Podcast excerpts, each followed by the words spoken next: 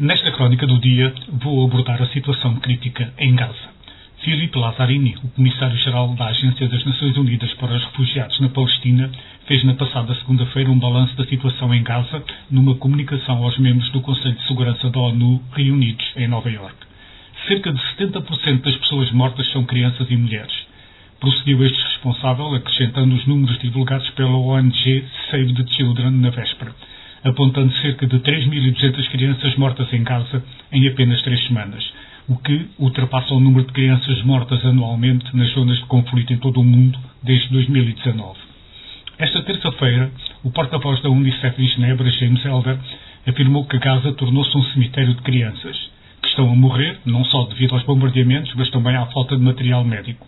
A desidratação infantil é também uma ameaça crescente, com o abastecimento de água reduzido a 5% do fluxo normal. A Unicef dá ainda conta de 940 crianças dadas como desaparecidas nas últimas semanas. Já o disse várias vezes e torno a repetir, nenhum lugar é seguro em Gaza, afirmou Lazzarini, referindo-se aos bombardeamentos que atingem o norte da faixa de Gaza, mas também o sul, para onde o governo israelita mandou evacuar a população do norte.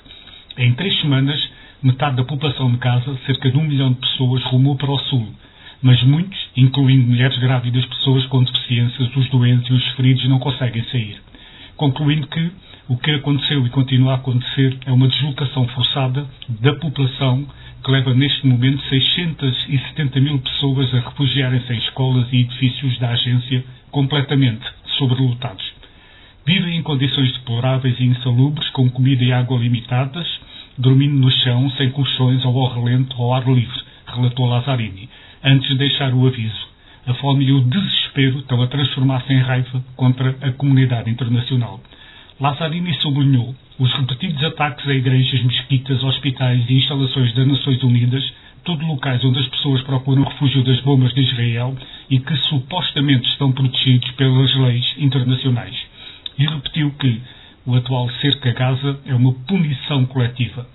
Além dos cortes no abastecimento de medicamentos, alimentos, água e combustível, Lazzarini alerta para o grave risco sanitário decorrente dos esgotos que transbordam para as ruas de Gaza. Estamos assim perante uma barbárie cometida sobre civis, que começou com os atos de terror horríveis e sem precedentes de 7 de outubro cometidos pelo Hamas em Israel e que se prolonga há semanas em Gaza. Até quando?